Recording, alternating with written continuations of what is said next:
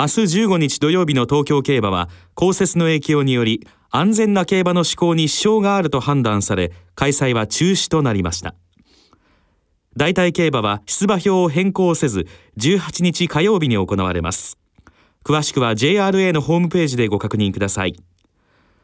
なおこの番組は中止決定前に収録したものです。ご了承ください。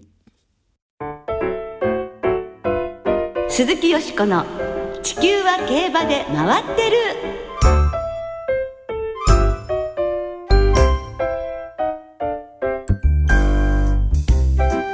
皆様こんばんは鈴木よしこです。バレンタインデーですがいかがお過ごしでいらっしゃいますでしょうか。地球は競馬で回ってる。この番組では週末の重賞レースの展望や競馬界のさまざまな情報をたっぷりお届けしてまいります。今日も最後までよろしくお付き合いください。今日ご一緒してくださるのは小林正美アナウンサーですこんばんは。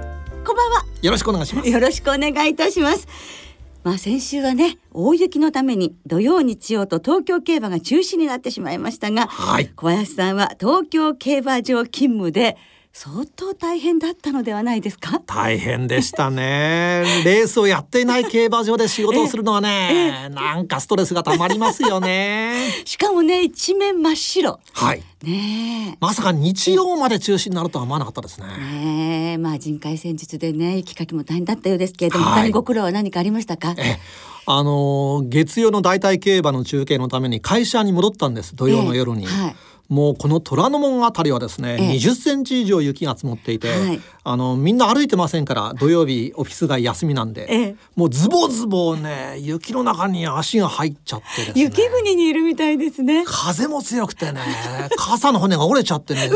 この港区で遭難しそうだと思いましたよ。ああ遭難死しそうと。なんか泣けてきちゃうような。大変でした。孤独な花かわいそう大変でしたはねい。それでも立ち向かわなければいけないええ競馬実況アナウンサ競馬があります。ーかっこいいですね。まあ競馬はねそんないろいろ大変な面もあったんですけれどもソチオリンピックの方ははい。熱戦が繰り広げられておりまして、え11日にはスノーボード男子ハーフパイプで15歳の平野歩夢選手が銀メダルを獲得。そして冬のオリンピックの日本勢では史上最年少のメダリストとなったんですね。大したもんですね。ね。えしかも淡々としてらっしゃる、ねえびっくりね。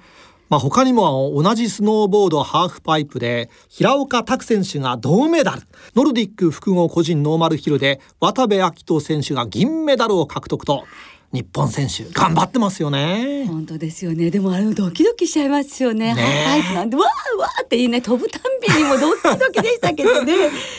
さあ小林さんは浅田真央ちゃんの大ファンということですから、はい。この後眠れない日がもう来週はですねもう仕事しないで仕事そっちのけで、えーまあいつもやっつけ仕事なんですけど仕事は、えーもう寝ないで真央ちゃん応援です。ね。ねえぜひともね頑張ってね頑張ってほしいですね。力を出し切ってほしいと思いますよね、まあオリンピック盛り上がっていますが競馬も負けてはいません。今週は雪で順延となった東京競馬が月曜日に行われるために3日連続で競馬が楽しめます。熱戦を期待しましょう。鈴木よしこの地球は競馬で回ってる。この番組は JRA 日本中央競馬会の提供でお送りします。鈴木よしこの地球は競馬で回ってる。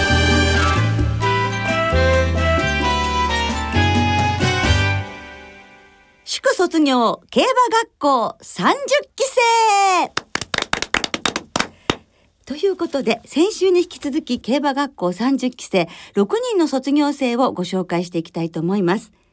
6人は4日に競馬学校を卒業し6日に発表のあった騎手試験に全員合格。早ければ3月1日にプロのジョッキーとしてデビューすることになります。はい。今年 JRA の競馬学校を卒業した騎手課程30期生は関東所属、関西所属それぞれ3人ずついます。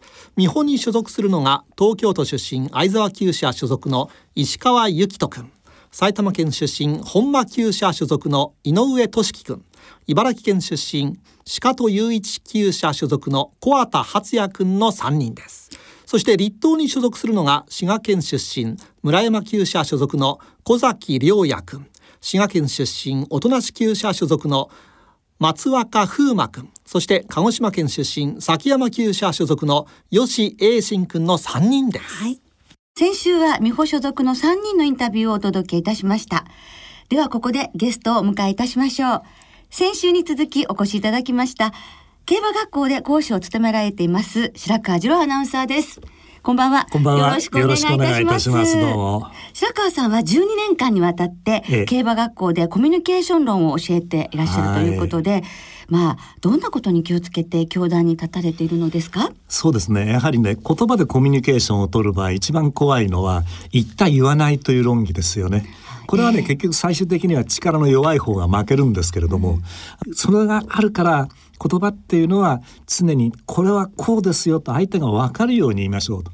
で今自分の気持ちはどんな気持ちですと。これは例えば困った時にですね先輩たちは助けたいという気持ちで見ていても本人がしゃべってくれないと何もわからないのでそれが気持ちが伝えられるようなそういう組み立てと話し方を勉強しましょうというようなことをね中心にお話してます。はい。どれであの競馬学校の卒業生の皆さんがインタビューも上手なのはこういったところにもねこれはね、ね、今の皆さんは皆都会育ちといってはなんですがみんな友達とうまくやってきてそれでなおかつ自分の夢をに向かって走ってる子なんですね。前はどちらかというと人間と口を聞くより馬と一緒にいたい馬と口を聞きたいっていう人が多かった。だからものすごくナイーブな人たちが多かったんですが今はそのナイーブさも変わってきて非常に社交的なメンバーが多くなってるんでそれで上手くなってると思いますね。はい。それでは3日の卒業式の後に行われたインタビューをお聞きいただきましょう。まずは小崎県調教師の長男で小崎良也くんです。小崎くんは生徒による模擬レースで4勝を挙げ、競馬学校チャンピオンシップで優勝しました。シリーズ総合優勝ということで、まあ、模擬レースで4勝も挙げたということですが自分の中ではどういうところが良かったですか？勝てたのは全て馬のおかげというのが一番大きかったのでこれからも馬のおかげで勝て勝てるということに感謝してレースに臨んでいきたいなと思うようになりました。ただ負ける時も大きくは負けませんでしたよね。負ける時でも馬の能力は最大限引き出せるように意識していたのでその馬の持てる力を出そうという騎乗を心がけていました、えー、順調にいけば春にデビューということになりますがどんなジョッキーになりたいですか？馬の能力を最大限引き出せるように馬から感じ取るものをしっかり感じ取って馬の能力を生かせる騎手になりたいです、えー、目標にするジョッキーは？目標とする騎手は福永祐一騎手です。レースを見ていても馬の能力を引き出せているのがしっかり伝わってきてレースに対する考え方やレースに対する姿勢も尊敬することができます。さあそして、まあ、トレセンに行きますと今度は、えー、お父さんの馬が味方になったりライバルになったりと、まあ、同じ舞台で争うことになりますね。父親は家族としてはとても優しいですが仕事では厳しく僕が騎手として認められる技術がないと乗せていただけないと思うので父親にも調教師の先生として認められていただけるような騎手を目指します。小崎君しっかりしてますね。そうですね。彼はね非常に頭脳明晰と言いますかおそらく勉強の世界に進んでいってもまあ一角のね、えー、成績を収める人だろうと思いますね。ただあの先生たちいわゆるあの教官の皆さんによると彼は時として考えすぎて乗ってしまうことがあると。彼もやはり小学校の頃から乗馬をしてましてね、はい、得意の分野なはずなんですがいわゆるそういう乗馬の部分から今度は走路いわゆるコースに出て実践の、えー、競馬並みのそうしたトレーニングが始まりますでしょう。その時にね彼がちょっとついていけないシーンがあったんだそうですよね。次から次へと追い抜かれていってしまう。で非常に考えたそうですがそこからやっぱり彼は努力する食いついていくいろんなものから吸収していくそういう部分のできる人のようですね。はい、えですからね皆さんあの実践のレースの時にね小崎君を一番心配したみたいです先生たちは。えー、ところが彼は何て言うんですかね実際の実践のレースに関して言うとレースセンスっていうんでしょうかなんか馬とうまくこうねコミュニケーションをとっていつの間にかいい位置につけてる。でこの馬は能力的にやっぱり無理だろうという馬でもそれこそ掲示板の圏内にまで持ってくるというねそういうあの、えー、技量っていうかセンスそれを感じましたね。あのお父様の小崎先生もねあの騎手になりたかったんだそうですね。ですからそういった意味ではお父さんの夢を叶えたということが言えるかと思いますけれどもね。はい。では続いてご紹介します。想定士のお父さんを持つ松若風磨くんです。おとなし厩舎に所属します。まあ、模擬レースでは残念ながら勝利は手にできませんでしたが2着4があったんですね。そうなんですよね。どこかで勝ちたかったですけど勝てなかったですね。本当悔しい思いですけどそれまでにデビューしてから活躍できるように1着取れるように頑張りたいと思います。さあ、えー、おとなし厩舎所属ということですがおとなし先生からはどんなアドバイスがありました？おとなし先生からは厩舎実習行った日からもうお前はゲートとりあえずゲートのうまいジョッキーになれと言われ厩舎に入厩してくる2歳の馬とかでゲート試験を受ける馬はよく僕に乗せていただきゲートは自信あります、まあ、今日もかなりゲートでうるさい馬に乗ってちゃんと出ましたね。そうですね。あまり立ち上がる馬僕乗ったことなかったんで少し戸惑う面もありましたけど落ち着いて対処できたと思いますさあそして今42キロ。そうですね。先生から卒業まで45にはしとけと言われていたんですが食事を制限したことなくいっぱい食べていたんですがあまり増えることはなかったですね。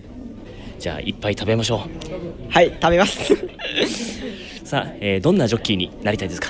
厩舎関係者やお客様から信頼され直線で終える騎手と言われるような超一流の騎手になりたいと思います。勝ちたいです。ありますか？ダービーです。小柄ということですけれども元気はいっぱいありますね。そうですね。彼が入学した時身長149.5センチ。で3年間経って卒業する時には151.3センチ、はい、2センチ伸びなかったんですね。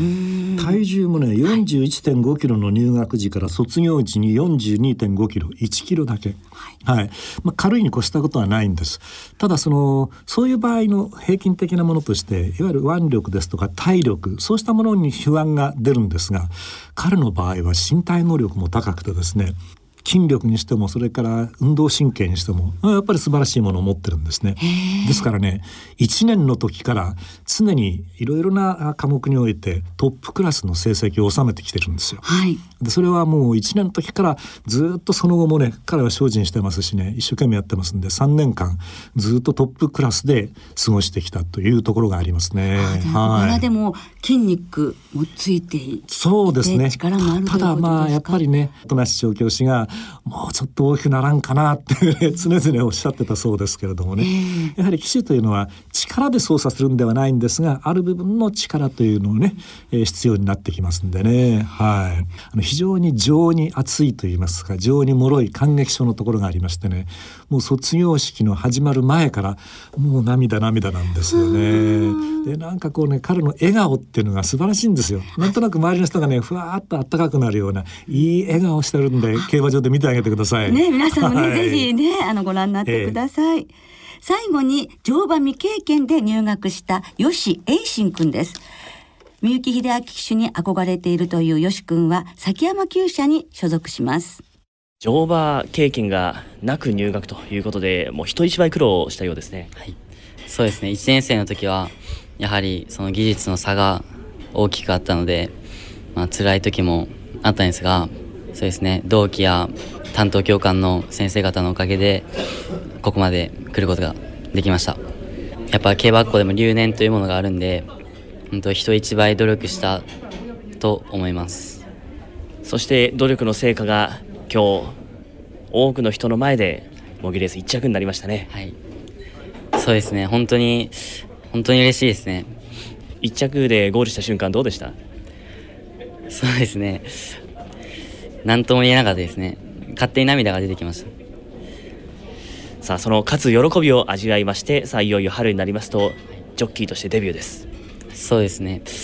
本当に、まあ、崎山先生をはじめ本当に支えてくれた人に恩返しをできるような騎手になりたいんで本当に向上心を忘れずにここれからも努力していきたいと思います。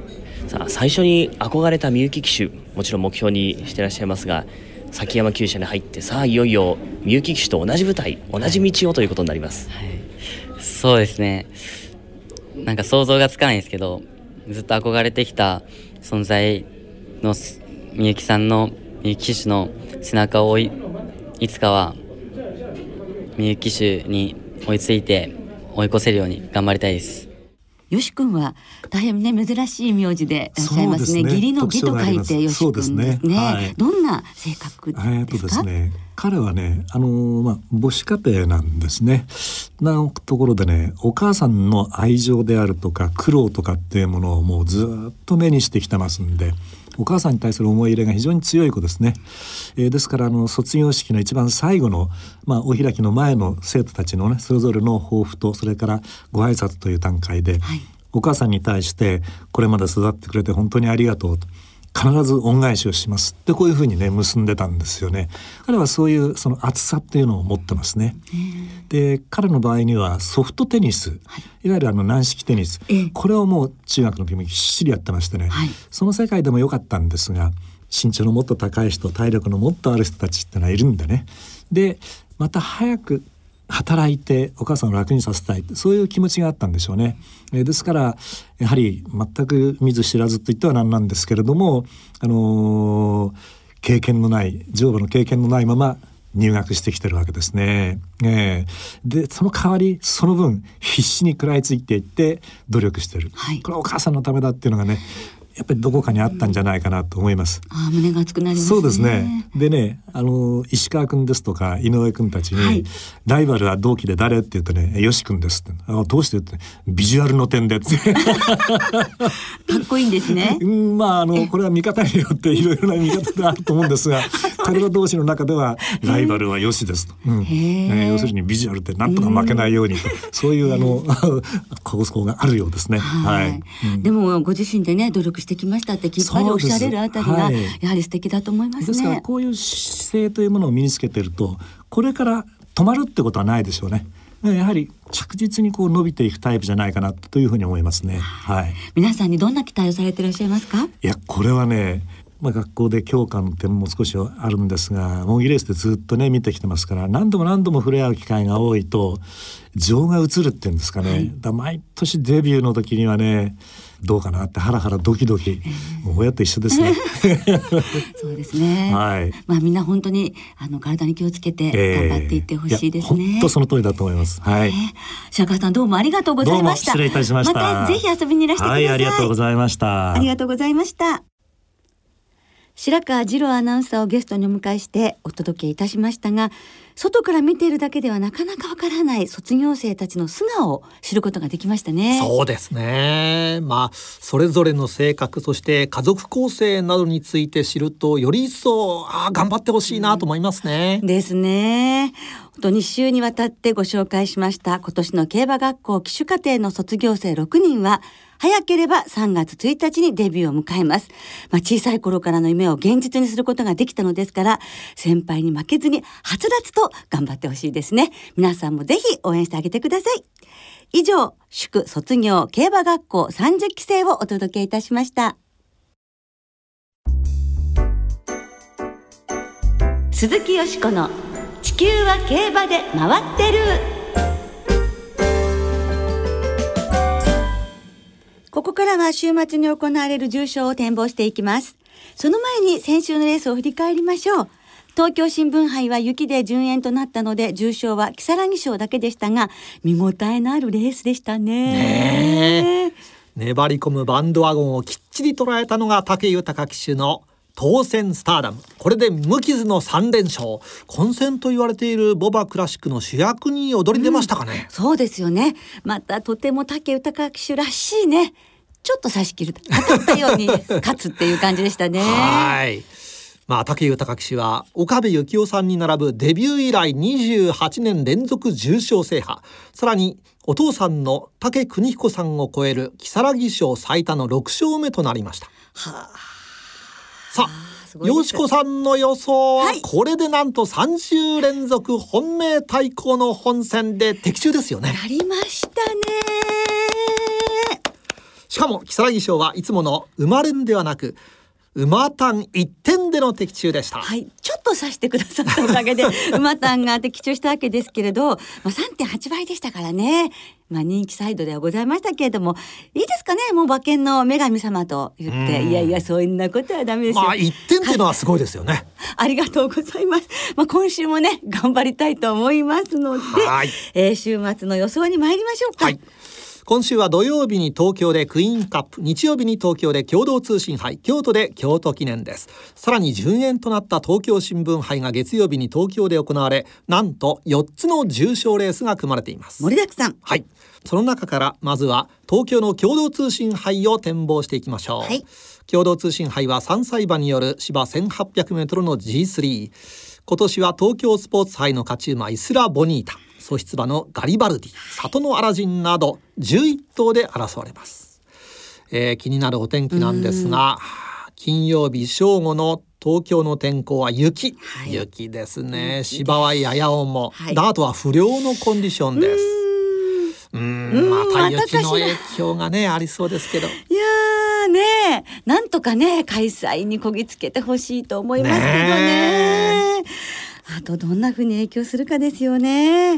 なんかあの木更木賞が終わりましてあのどうしても牝馬に注目が集まってる今年の世代でしたけどもこう共同通信杯もメンバーが揃って、ボバ先生も楽しみだなって感じになってきましたね。そうですね。イスラボニータ、はい。もちろん関東馬としてもね頑張ってほしいんですが私は里のアラジンですね。この馬ね去年あの3月にぼばあの牧場で見た中で一番オーラを感じた馬だったんですよね。もうね販路を駆け上がってくる姿っていうのは俺についてこいと言わんばかりの馬で一頭だけ大人びてたんです。でディープインパクト3区としてはお父さんとはちょっとタイプが違って非常に頼もしい感じなんですよね。ですからここでぜひともね勝ってですねクラシックに進んでもらわなきゃ困るっていうぐらい応援したい感じなんです、はい。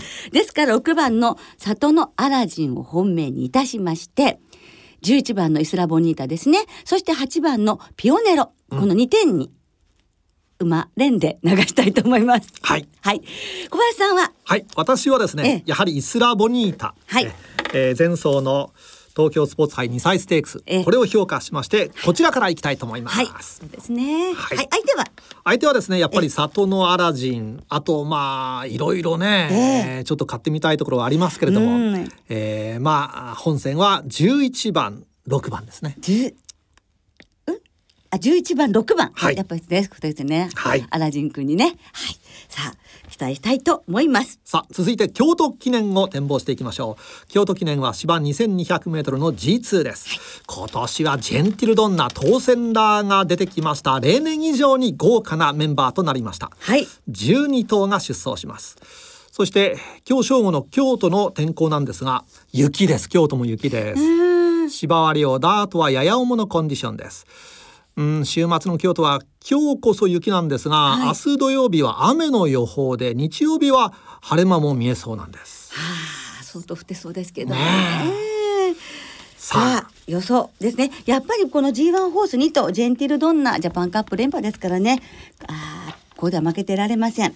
3番のジェンティルドンナ当番の当選ラー2頭軸で私は3連服5番のラキシス。9番のアンコイルドのこの2点にしたいと思いますはいはい小林さんは？あ、私は逆でどうも逆らってすみませんが、いやいやいやまた武豊騎手が当選ラーで差し切るんじゃないかと見て、当選ラー1着、2着でジェンティルドンナで、はいあとまあ好きな馬を3着にした3連単。三連単ですね。三連単でいきたいと思いはい、ます。こちらも本当に必見のレースとなっていますので、楽しみにしたいですね。そして皆さんからもいただいてますね。はい、えご紹介しましょう。ゆきんこ鈴木さんです。ジェンティルドンナは京都記念を使ってドバイに行くんですよね。もちろん単勝で応援しちゃいますよとあります。あとゴジアツユーラブさん。えー先週も言った通り東京新聞杯はマリコ様が名付け親のレイカーラを買いますあ東京新聞杯ねそうですね。こちらもありますもんね。はい皆さんどうもありがとうございました。そして来週は今年最初の G1 フェブラリーステークスの展望を中心にお届けいたします。お聞きの皆さんの予想もぜひ教えてくださいね。お待ちしてます